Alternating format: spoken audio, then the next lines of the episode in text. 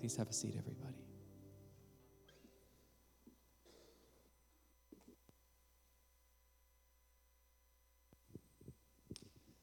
All right, it is that time of the morning for our children's message. So, kiddos, you all come on down. We have a special message just for you right up here. Come on up here and have a seat. So good to see you guys today. Did y'all have a good Sunday school class this morning? Good. If you didn't come to Sunday school, we have a special Bible study every Sunday at 9:45. Miss Alice and others teach that. So if you don't come, uh, if you haven't come yet, we want you to be here. And when you wake up in the morning on Sunday, tell your parents we got to get to Sunday school. Okay, 9:45. It's awesome. Now, do you guys know what the what the word uh, logo means? What is a logo? What you want to try, Bud? Go ahead. Yeah, like on a car or on T-shirts, and a logo kind of represents something else, right? Yeah. So okay, let me get, I have some logos. I want to see if you guys can get these logos. Hang on. Okay, hang on. Sorry, don't look. Don't. Sorry, that's how my elbow works. Just kidding. all right, all right, all right, ready? You guys get the first peek on this one. What logo is this? Is that right? Okay. All right, what about this one? Do you guys. Apple. Okay. All right. All right. They got two for two. All right. Don't look ahead of time. Cheating. You can't sit on the top step if you're going to cheat. All right. What about this one? You guys like Legos? Yes. Contributing to feet problems for mom and dads everywhere. All right. Legos. All right. Let's see. Oh, what about this one? Yeah. Okay. Now, this last one. I, Mr. Steve Miller is here today. Uh, he's sitting over. Mr. Steve, raise your hand. Let's see if Mr. Steve can get this one. He can probably see it from there. There. Florida Gators, yeah. So, so oh, you want to see it? There it is. See? Gators. So, the thing about a logo is it's something very simple that represents something else. Like it represented like Legos or uh, Apple Watches and phones and computers or a football team or the Florida Gators. Yes. So, did you know that you're a representative on this earth for the Lord?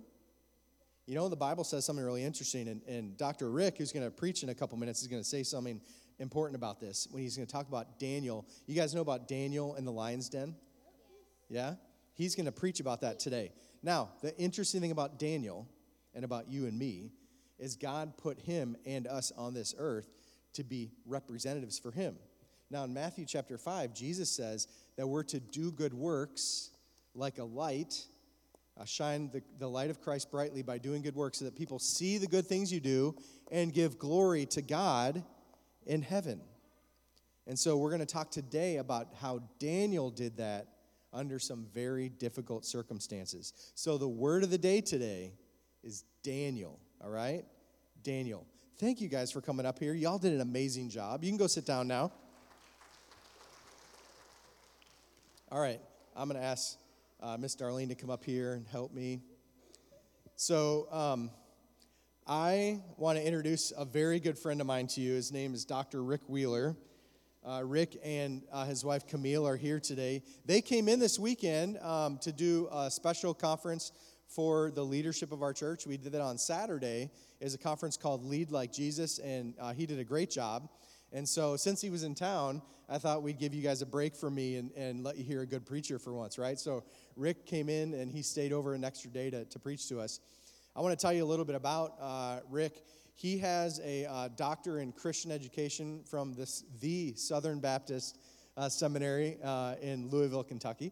Um, he's been in ministry for decades. Um, I know Rick uh, because God put him in my and Darlene's life at a very special time. We had come off the field uh, as North American missionaries planting a church in Iowa and moved back to Florida. We had finished that, that time of ministry and came back. Uh, when we came back, we were living in Clearwater and kind of just praying about what God would have for us next in our ministry.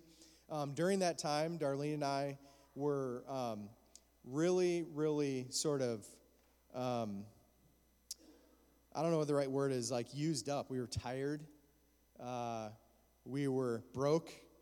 And um, we were praying, yeah, in a lot of ways, uh, trusting in God. But at the same time, we were really, really hurting. Um, and God put Rick and Camille in our life in a time when we needed uh, mentors and when we needed that next step in ministry that God would have for us. And through a friend, I got introduced to Rick, um, and he invited me to come and serve on staff with him at the Jacksonville Baptist Association. And our, our hearts in ministry and excitement was renewed through that ministry. Um, Rick taught me uh, almost every good thing I know about leadership. So if I ever do anything right here uh, regarding leadership, it's because Rick showed me how to do that. Uh, he is the best leader I've ever met. He's the best boss I ever had. Um, and God uses him currently in a pretty amazing way. He's the president of Florida Baptist Financial Services. So not only is he a gifted leader in Christian ministry um, and associational ministry, now uh, he's left the JBA. Now he serves as the president of Florida Baptist Financial Services, which is a Southern Baptist um, ministry for investing God's resources and he can clarify that. But that's what they do. We, uh, as a church, have uh, money invested in that. Um, they take money in, they pour it back into the field uh, so people can build churches, plant churches, all kinds of really amazing stuff. And so Rick and Camille are a pretty amazing couple. Of course, Rick outpunted his coverage when he landed Camille. Um, and we remind each other of that often uh, with our wives. So, Rick and Camille, would you guys come up here and welcome to our church? We've got t shirts for them. Uh, this is his second year in a row they've come down and taught and preached at the church. And so we think it's probably time for you guys to be on the team. So we got t shirts, and we're so thankful you guys are here. And um, I know you already clapped, but, but join me in welcoming them and welcoming Rick to preach the message today.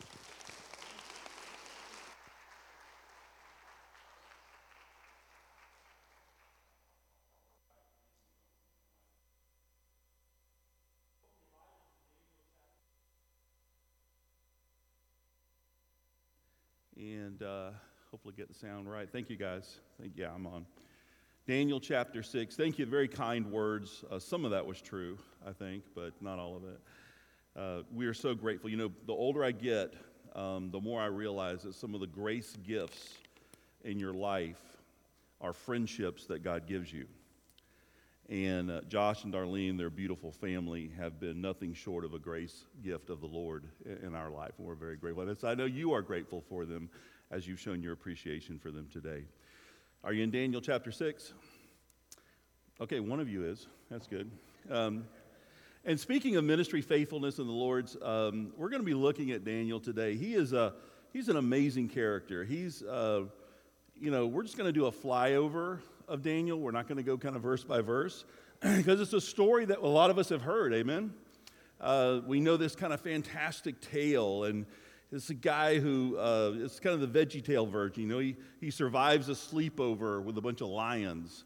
And that is true, but you know, there's a lot more for us to learn as we look more closely at the life of Daniel. And so uh, this is going to be a little bit more kind of a heavy, mature look at say, what can we learn from this tale. Now, God has for us in this story, I think, messages about and principles for living an obedient life of faith that keeps us in His will and also allows us to be a strong witness to those around us. Now, you know, you're here, I, I kind of call Fifth Street kind of the tip of the spear in terms of Florida Baptist churches, not only geographically down here in the southernmost point, but also uh, culturally as you engage a community here with the gospel and, and many people who, who, at a minimum, let's say, they don't understand or are, are friendly towards a gospel witness.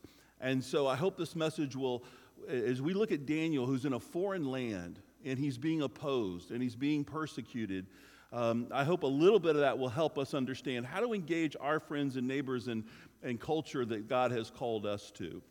You know, I think we get Daniel wrong sometimes. Uh, in fact, my wife and I were in Washington, D.C. a few uh, months ago, and right in the National, in the Smithsonian, the National Art Museum, there is this massive painting that uh, it, uh, one of the Renaissance painters, uh, Peter Paul Rubens, did on Daniel. I think we have a picture of it or a portrait, we can put that up. But uh, that, that portrait is, you know, I think Rubens captures the drama of Daniel in the lion's den and this, you know, the emotion of it. But can I tell you from a historical standpoint, Rubens was not a good theologian because what we understand from the chronology of Daniel is by this time in Daniel 6, Daniel's probably in his 80s. Now, that guy looks like Daniel's grandson or something. I don't know. But Daniel is a octogenarian by this time of his life, and King Darius, who he is advising, is probably in his 60s. So you've got this 80 year old guy, Daniel, advising Darius, who's a 60 year old. This is a story about two senior adults, okay? But what's really cool about this is that by the time we get to Daniel's life in his 80s, Daniel has developed some habits, some skills, some spiritual competencies, and rhythms of his life that I believe help him navigate the storm of the, the lion's den. And so I think there's a great lesson as we not only see how God provides and rescues him, that's a wonderful story of God's provision, but how did Daniel participate in his own spiritual growth and development so that he comes to this moment? So, you know, the more uh, older I get, um, the more I appreciate some of the uh, senior saints in my life and the people who've been walking with the Lord for a long time and uh, you know they just uh, they're just surrendered to the Lord and the older they get they don't get bitter and and angry they just get more surrendered and more uh, passionate about uh, what God's doing. It reminds me I mentioned this a little bit yesterday with some of the leaders. But there's this man that uh, my wife and I got to know about 20 years ago. His name was Dr. Bob Witty. Some of you may have heard of him. He founded Luther Rice Seminary, he pastored churches for over 80 years. And when Dr. Witty turned 100 years old, we had at our church Dr. Witty Day. And Bob Witty was just one of these. He was a smaller man in stature, but he uh, just cast a big shadow because he just walked so powerfully with the Lord. And so he hated that we made so much of him on his 100th birthday, and we, we brought in dignitaries, and there was literally a letter from the President of the United States. There was a recognition from the governor. There were just all of these people that he had impacted and, and people that wanted to come and recognize him for his 100th birthday. And then we, after the service, we did what good Baptists do, Pastor. We went over to the fellowship hall and ate casseroles and fried chicken and celebrated. Amen. And, uh, and, and so we, we wanted, we had a cake presentation for him, of course, and we said, Dr. Witty, what would you want to say to us after a hundred years of living, a century of life, and, and many, many decades of serving the Lord, and, and a very feeble but clear minded voice, he said, My life has become very simple. It's come down to these three truths. Here's what I know. Jesus loves me. This I know, for the Bible tells me so. After a hundred years of life, his life had become that clear. Can I just tell you, on most days, my life is not that clear, and I suspect yours isn't either. We know these things to be true, but how do you build the habits and the rhythms into your life so that you are fully surrendered? Like Daniel, Dr. Witty had learned over many decades that a faithful life of loving, trusting, and obeying Jesus is really what it boils down to. So let's look at Daniel 6. And unfortunately, we don't have time to read the entire chapter today, but as the story unfolds in chapter 6, King Darius comes into power. He wants to set up his administration, so he uh, appoints 120 what they call satraps. They're kind of like regional governors or mayors. And these are people who will collect taxes and uh, help with the administration of the empire, uh, the, the Persian Empire. And then over these mayors, he appoints three administrators, or we would call them cabinet members or vice presidents. And that's one of the things, that's one of the offices that Daniel holds as, as one of these vice presidents. So Daniel is to be kind of in a number two position in all of the land. And as you can imagine, uh, it's a very highly regarded position. And have you ever noticed in life that the more you experience success, it multiplies your friends and it multiplies your enemies? Yeah, and, and Daniel was experiencing that. And so some of these other satraps were jealous of him. They did not like that this foreigner had come in and, and achieved such a high ranking position, and they took it personal. And so it brings me to my first point about Daniel. We're going to drop down in verse 4 about his contagious faith. And it, it is this that Daniel has, here's the first point I'm a simple preacher. I just got three or four points, and then I'll leave you alone. His, the first point here from Daniel 6 is that Daniel had con- convictional integrity.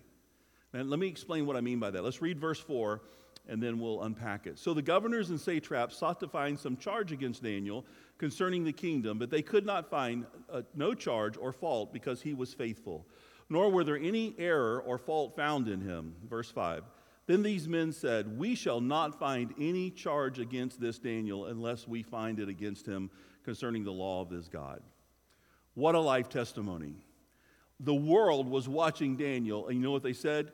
We can't find anything wrong with this guy. He, he lives his life, there's nothing hidden in the bushes. He's a life, he's living a life of integrity. I shared this yesterday, but you know what integrity means?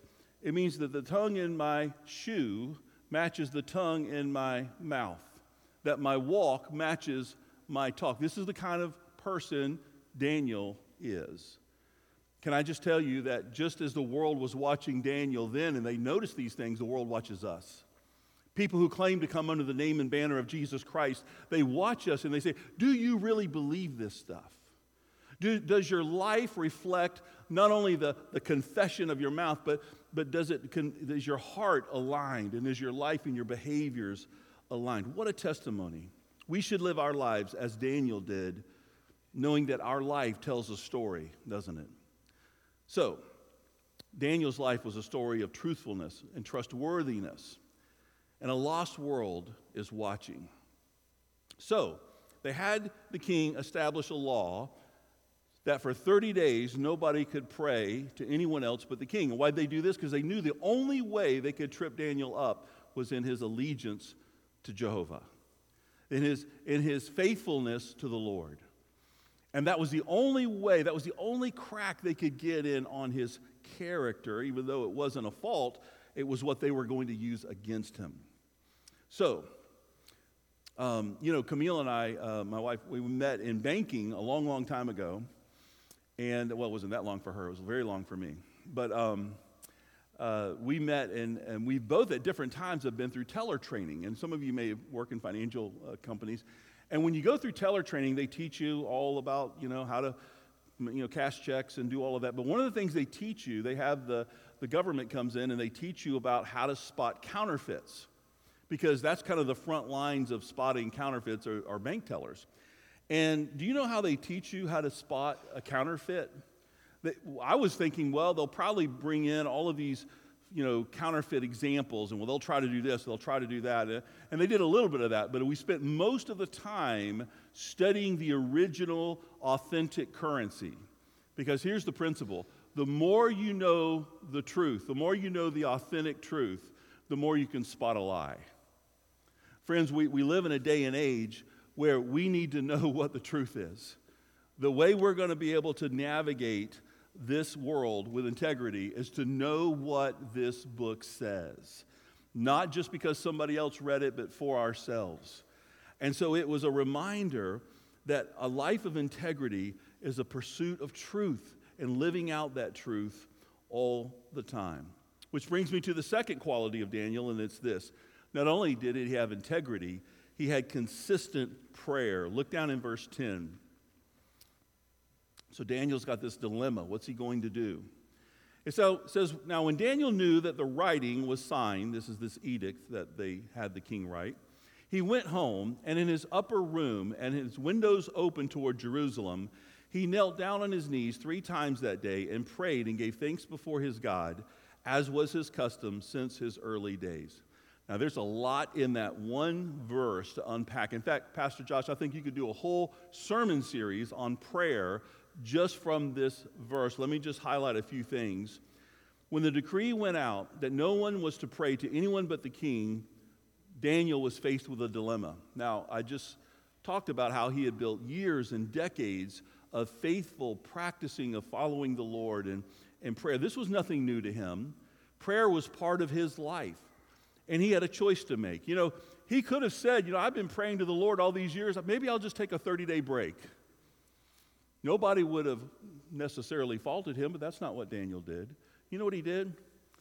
He went home, opened his windows towards Jerusalem, got down on his knees, and gave thanks just as he had done before.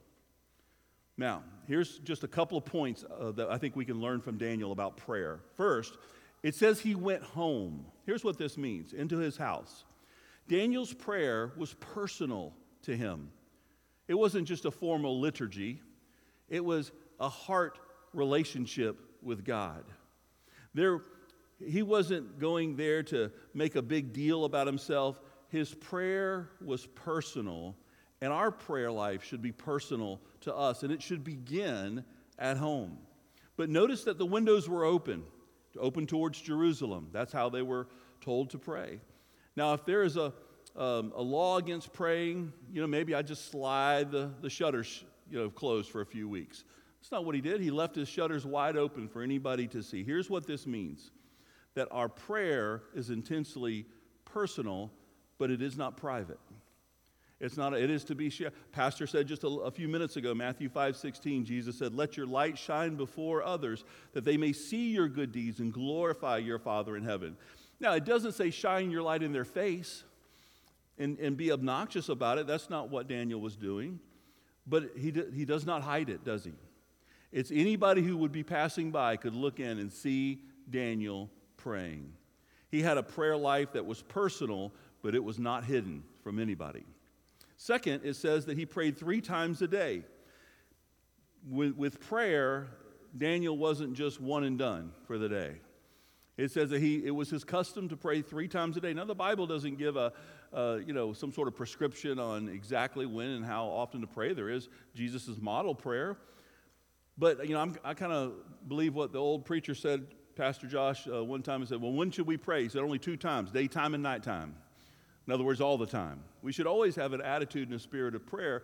But it was Daniel's rhythm to pray morning, noon, and night. In uh, Psalm 55, which Daniel would uh, know, it says, Every morning and noon I cry out in my distress, and he hears my voice.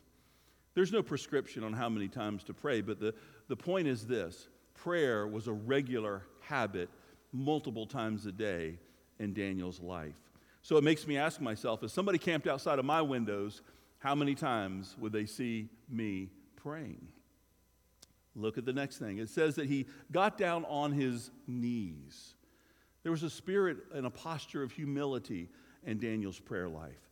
It shows his, uh, his sincerity, it shows his desperation, his total life dependence on God. He was facing capital punishment in this moment, and he needed God's provision in his life. And he had built in his life at this point a, a attitude and a habit of complete dependence on the grace of God. It also shows how humble he was. And you never see Daniel gloating or showing off. Daniel lived his faith out in a humble, obscure manner. Then it says he gave thanks to the Lord. Now think about this.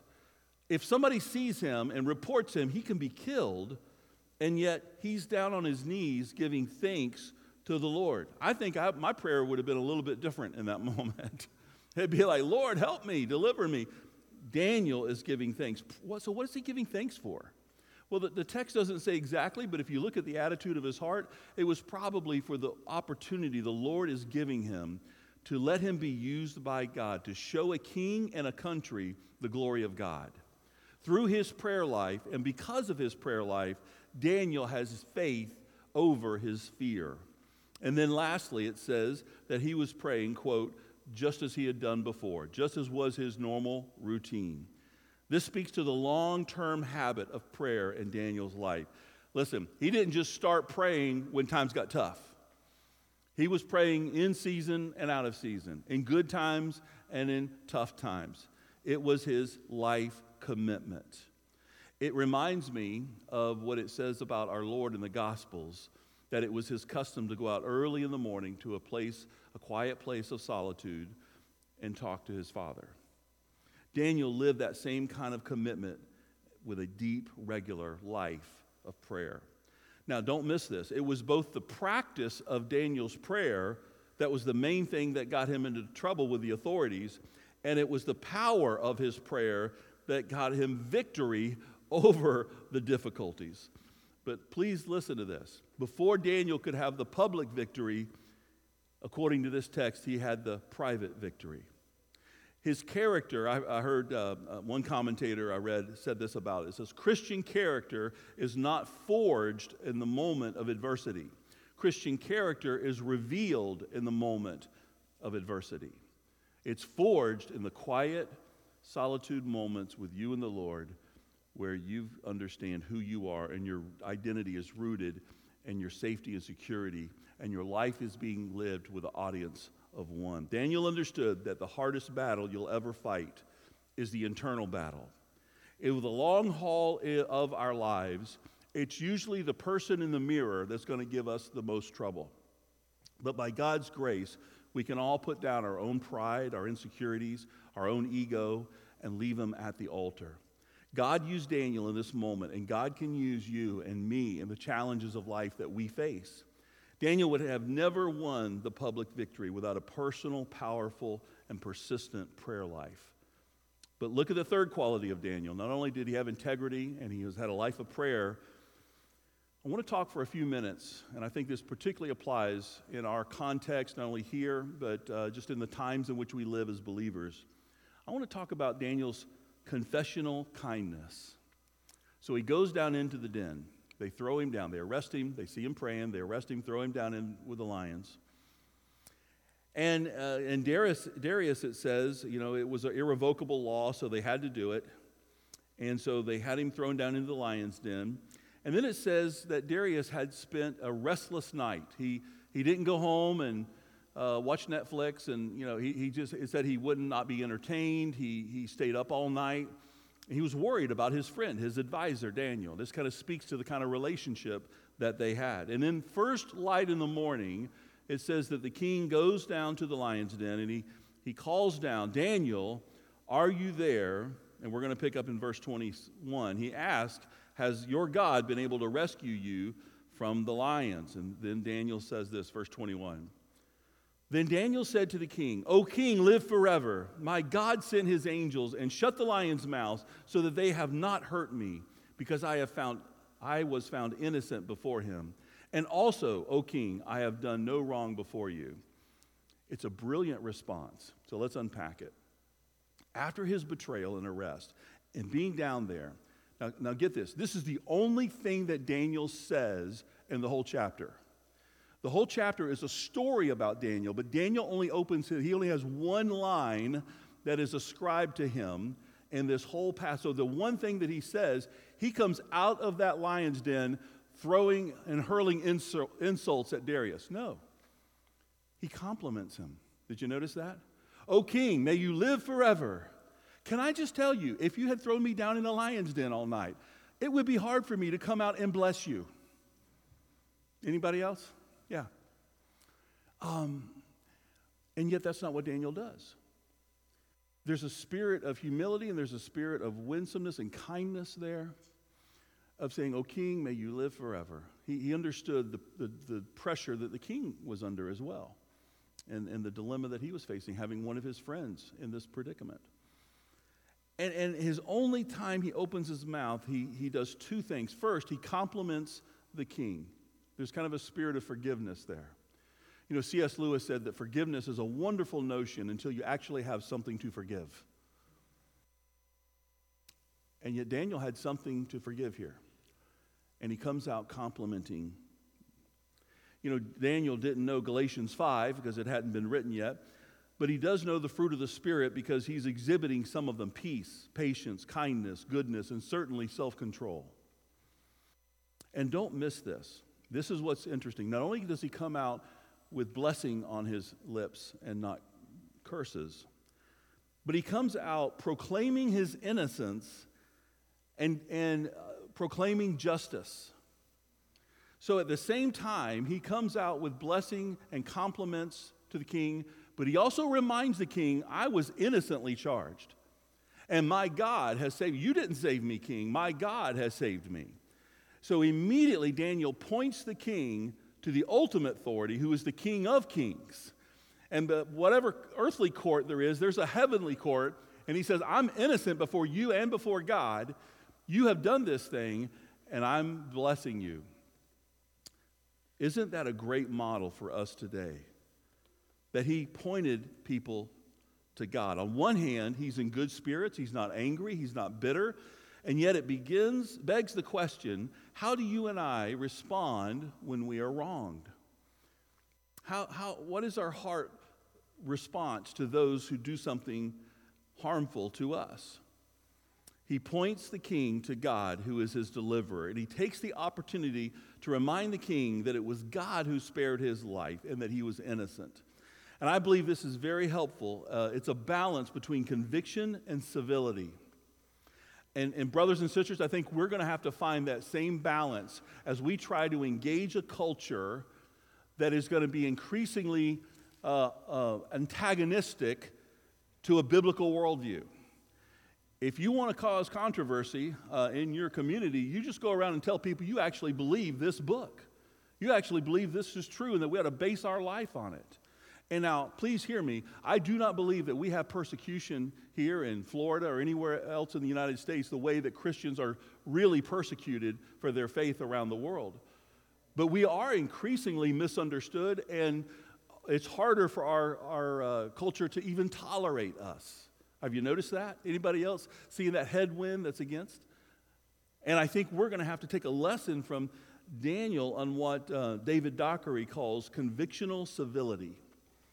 It's another term for confessional kindness, and it's a, a way to engage our neighbors in our culture. And it realizes that we, as believers in North America, um, are going to be living in a, with a moral minority.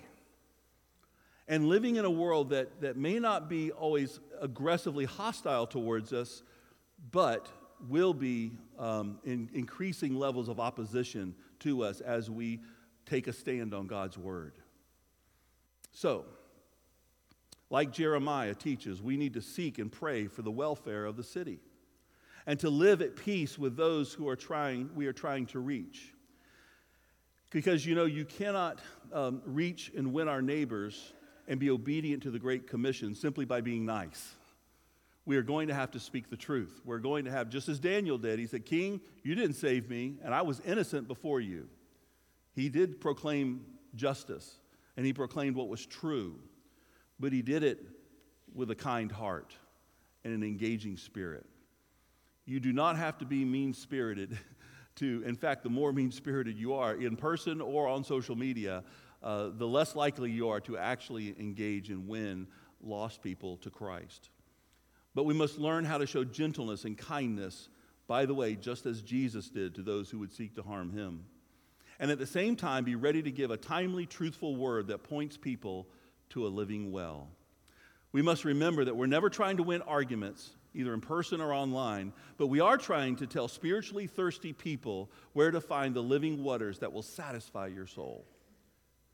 Like Daniel, we must learn to cultivate a life of convictional civility or confessional kindness. So we have these three qualities convictional, and excuse me, con- convictional integrity, consistent prayer, and confessional kindness. Those are the three qualities I think we can learn from Daniel.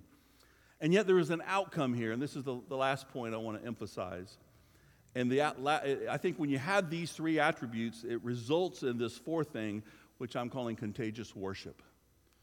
Did you notice at the end of the story, it says, Others around him see Daniel's life, and it brings them closer to God. And they begin to worship God. You know, um, for some of us, you've heard the old saying that for pe- some people in your life, you're the only Bible they'll ever read. You know, King Darius probably had never read the Torah. He probably wasn't that familiar with, with Daniel's God. But Darius didn't have to read the Torah to, to find Daniel's God. He had Daniel. And it says in verse 25 that King Darius wrote another edict. This one's different than the first one it says in verse 25 Then King Darius wrote to all peoples, nations, and languages that dwell in all the earth. That's a pretty broad number of people, by the way.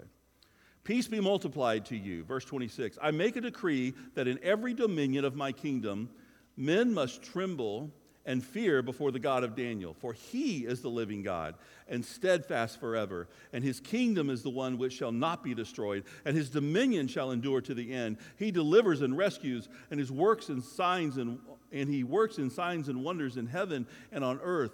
Who has delivered Daniel from the power of the lions? In verse 28, so this Daniel prospered in the reign of Darius and in the reign of Cyrus the Persian. King Darius not only writes an edict, he starts worshiping God because of the witness that he saw in Daniel. And, brothers and sisters, when people see the integrity of our lives, they see the, the fervent prayer, and they see the, the, the kindness that we're expressing towards them because of the grace of God in our lives, it's going to draw them closer to God. God will use that life witness as we proclaim his goodness. So here's the key question. Here's the sermon in a sentence, which is a question Do others around me see my dependence on God and my confession of His goodness in such a way that it draws them closer to God? I'll repeat that. Do others around me see my dependence on God and my confession of His goodness in such a way that it draws them closer to God? As we close, I want you to think about some of the habits in the direction of your own life. And and, and here's the, good news. Maybe some of you in here have never even taken a step of faith before, and, and maybe today could be the day that says, I, I need Daniel's God in my life. Just like Darius, I, I need to, to get on board with, with what, what Daniel's got here and, and be about that. Uh, some of you here may have been walking with the Lord for some time, and you're like, you know, I'm, I don't think I've got some of those life skills and habits and rhythms in my life, and I need to, to move in that direction. I want to close with a story. Uh, I wouldn't imagine any of you might know this other than the Dryers, but uh, I grew up in the great metropolis of Green Cove Springs, Florida. Now, that is a very tiny rural town in Clay County, about 45 minutes south of Jacksonville.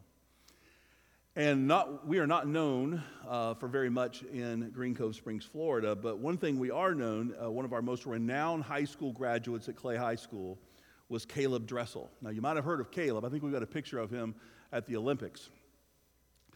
And uh, at, this is Caleb. He has won uh, seven Olympic gold medals and 20 world championships.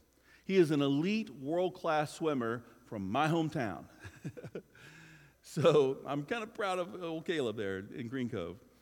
But you know, I got to thinking about it. You know, you don't just wake up one morning and you're an Olympic winner right? So I found this other, it's a real picture of Caleb, a little bit younger. Here's Caleb when he was just a little guy swimming in the pool with his swimmies on. Here's what I want to, here's what I want us to learn from this. At some point, Caleb had to take the swimmies off. At some point, he had to venture out into the deeper end of the pool. At some point, he had to swim a lap back and forth all by himself. At some point, he probably got a coach in his life and some others who could help him. And He had to listen and, and, he had to build some rhythms about his health and, and his exercise and his training routine. And he got from this point to being a 20 time world champion, seven time Olympic gold winner, an elite swimmer. Now, wherever you are in your faith journey, can I just say God may be calling you out into the deep end? He may be calling you to, okay, it's time to take the swimmies off. Look at the life of Daniel. And more importantly, look at the life of Christ, who Daniel points us to. And, and we can never be the perfect life, but we can emulate and, and imitate Christ in our life through integrity, through prayer, through a conviction that, that is uh, rooted in kindness. And just like Caleb learned how to swim in a world class way, I think God's maybe calling us to take another step here today. So whatever God's calling you to do. As the musicians come, we're going to have a time of response. I think, I think anytime God's word is preached, there should be a time to respond. Um, God's word never returns void, and whether you need to just pray right there where you are, or Pastor Josh will be down here in just a moment, we'll stand and sing. It'll be a moment to respond and say, Lord, what are you calling me to do today? What is it you want my life um, to be for your glory? How do you want me to more ref- truthfully reflect your goodness and your grace in my life? We're all a work in progress. I said it yesterday. We're all a bundle of strengths and weaknesses. But here's the thing we're all sinners in need of God's grace. And friend, wherever you walk in here today, you may have been walking with the Lord for a long time, or you may be in need of that saving grace that will put you at the foot of the cross. We're going to stand and sing in just a moment. I'm going to pray, and then we're going to worship, and then we're going to respond. Let's pray. Jesus, we give this time to you. We thank you for this story of Daniel that reminds us of who you are and our need for you. Lord, may we reflect these qualities that we've read in your word.